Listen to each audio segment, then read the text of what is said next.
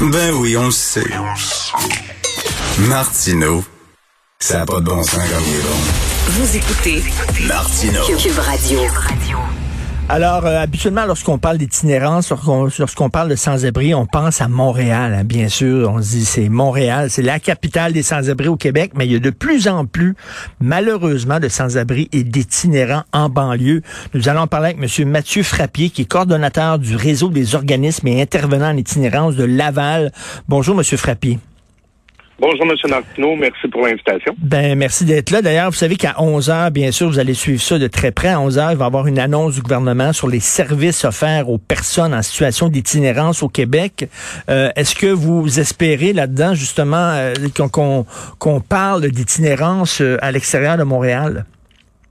Ben oui, définitivement. Comme vous le vous le signaliez en, en début d'intervention, euh, l'itinérance elle est présente partout au Québec et ça depuis des années. Encore vendredi dernier, euh, c'était l'occasion de la nuit des sans-abri qui euh, qui est un événement qui s'organise partout au Québec dans une trentaine de municipalités depuis un peu plus de 35 ans déjà. hein. Donc euh, c'est pas nouveau que l'itinérance soit soit présente un peu partout euh, à, à travers le Québec, y compris effectivement en banlieue, comme c'est notre cas à Laval, effectivement. Mais j'avoue d'avoir été surpris. là. Je vais vous le dire. là. je suis de, de, de, de- je fais partie de ces gens-là qui, lorsqu'on parle de sans-abri, pensent à Montréal. Je ne savais pas que c'était aussi marqué que ça euh, à Laval. Est-ce qu'il y en a aussi sur la rive sud euh, de Montréal?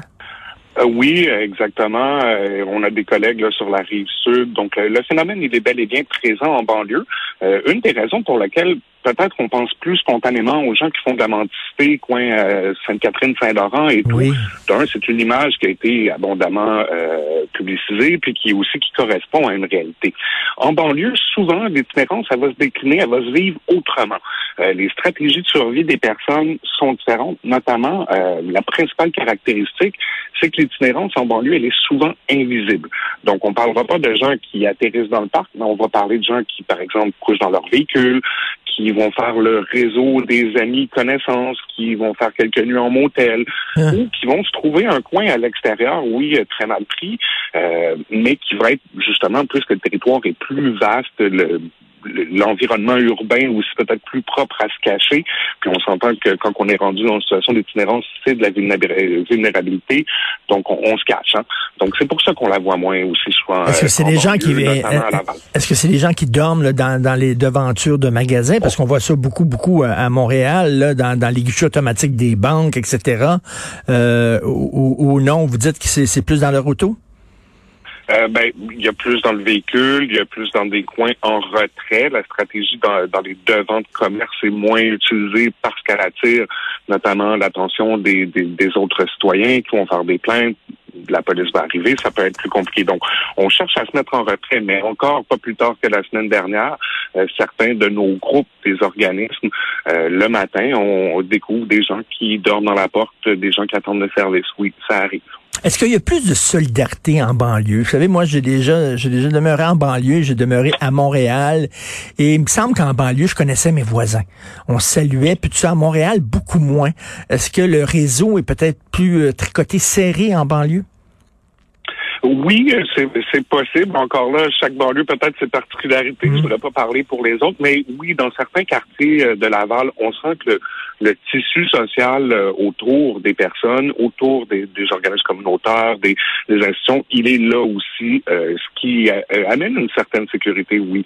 Euh, Est-ce que c'est suffisant, ces réseaux de solidarité-là, informels, pour s'attaquer à une problématique aussi complexe que l'itinérance? Non. Mais c'est une partie de l'équation. Nous, on croit beaucoup un modèle qui, euh, en fait, hein, la, la politique nationale en itinérance, de, la- de laquelle, euh, qui est la, la, mère, finalement, du plan d'action qui va être euh, dévoilé ce matin, qu'elle elle interpelle tous les citoyens et citoyennes du Québec à faire un effort collectif ensemble pour éviter la rue et en sortir. Donc, oui, les institutions, les groupes communautaires, mais aussi les citoyens et citoyennes euh, ont un rôle actif à jouer en prévention et réduction de l'itinérance, oui. Est-ce qu'il y a des gens qui travaillent et qui sont en situation d'itinérance? Parce qu'on le sait maintenant, c'est la nouvelle image de la pauvreté. C'est pas seulement des gens qui, euh, qui ne travaillent pas, c'est pas seulement des, des chômeurs, des assistés sociaux. Effectivement, la, la, la crise du logement, donc la, la Oui. disponibilité des, des appartements, le coût des appartements, spécialement à Laval. C'est ben, c'est très vrai, Montréal-Laval, tout ce qui est très très près des grands centres, euh, ça frappe très très dur pour des gens qui sont au salaire minimum. Ajoutons aussi qu'avec euh, le contexte pandémique, réorganisation de l'économie, euh, d'autres d'autres postes budgétaires aussi augmentent, notamment celui de l'alimentation. J'entendais encore en fin de semaine qu'on prévoit que le panier alimentaire au cours de l'année ici au, au Canada, au Québec, va augmenter entre 15 et 20% si tout va bien. Hmm. Entre 15 et 20% d'augmentation sur le panier alimentaire conjugué aux hausses de loyer, au salaire minimum, on s'entend que là, euh, ça fonctionne plus mathématiquement. Là. Euh, donc oui, effectivement, euh, c'est pas tout à fait nouveau, mais on le voit en plus grande proportion des, donc des salariés euh, avec au salaire minimum ou encore des faibles salaires qui, oui, s'ils ne se retrouvent pas nécessairement à la rue, se retrouvent ce qu'on appelle vraiment à risque d'itinérance, c'est-à-dire que la moindre malchance, bad luck, oui, pourrait, pourrait provoquer une arrivée à la rue. Est-ce que là, on est plus sensible à, ça? C'est-à-dire que est-ce que nos gouvernements, nos administrations se disent, ben, c'est surtout à Montréal, c'est concentré à Montréal et euh, euh, les sans-abri de banlieue, ben, vont prendre le métro et vont se rendre à Montréal parce qu'il y a davantage de ressources ou on commence à un peu décentraliser l'aide aux sans-abri? Il euh, y, a de l'aide qui se déploie à Laval, euh, notamment, euh, nous, on est une vingtaine d'organismes qui sont présents sur le territoire et qui viennent en aide aux personnes. Du côté des, des pouvoirs publics, les administrations municipales, je parlais tout à l'heure de la nuit des sans-abri, on s'entend que vendredi dernier, l'ensemble des candidats à la mairie de Laval sont venus rencontrer les gens qui étaient présents la nuit des sans-abri. Avec la pandémie, on a, on a développé conjointement avec le CIS de Laval Ville de Laval euh, et d'autres partenaires, un refuge d'urgence ainsi qu'un café de rue.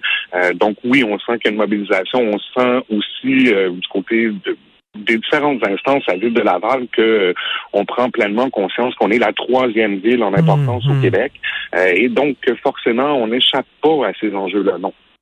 Il faut en parler. Moi, je vais vous le dire. Là, je, je, à Montréal et euh, on est juste en face du parc Émilie Gamelin que vous connaissez certainement à Montréal. Euh, moi, je, moi, j'ai jamais vu de toute ma vie, j'ai jamais vu autant de sans-abri à Montréal. Jamais. Je trouve que c'est vraiment un record. Et euh, est-ce que c'est la même chose à Laval? Euh, on a, on a, la, on a la, même impression de terrain. C'est sûr que les échelles sont différentes, mmh. euh, mais oui, tout comme vous, euh, ça c'est c'est pas mal partout là à travers tout le Québec, on constate une augmentation flagrante du, du phénomène. À Montréal, euh, rapidement là, après les premiers mois de pandémie, euh, on a parlé que la population itinérante avait possiblement doublé.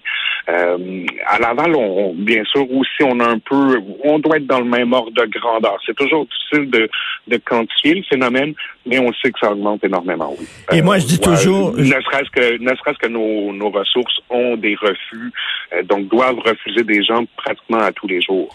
Et là, les gens qui disent oui, mais ça, ça m'arrivera pas à moi. Moi, je dis toujours la même chose. On est à, on est à trois chutes d'être sans abri. Débouler un escalier, ça prend pas de temps.